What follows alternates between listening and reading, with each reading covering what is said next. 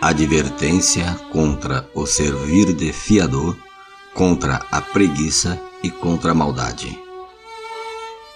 Filho meu, se ficastes por fiador do teu companheiro, se deste a tua mão ao estranho, enredaste-te com as palavras da tua boca, prendeste-te com as palavras da tua boca.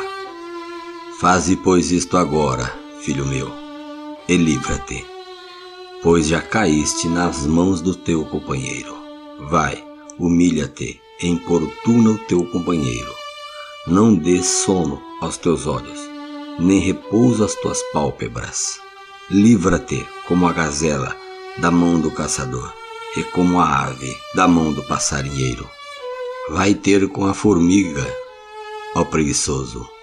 Olha para os teus caminhos e sê sábio, a qual não tendo superior, nem oficial, nem dominador.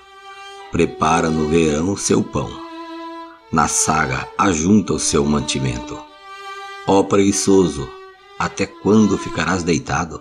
Quando te levantarás do teu sono?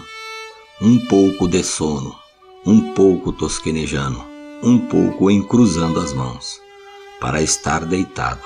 Assim te sobrevirá a tua pobreza como ladrão e a tua necessidade como um homem errado. O homem de Belial, o homem vicioso, anda em perversidade de boca.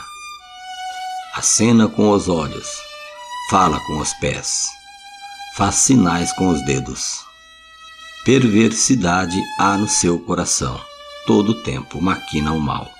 Anda semeando contendas pelo que a sua destruição virá repentinamente.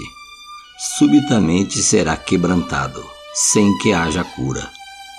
Estas seis coisas aborrece o Senhor, e a sétima sua alma abomina: olhos altivos, língua mentirosa, mãos que derramam sangue inocente, coração que maquina pensamentos viciosos, pés que se apressam a correr para a maldade, testemunha falsa que profere mentiras, e o que semeia contenda entre irmãos.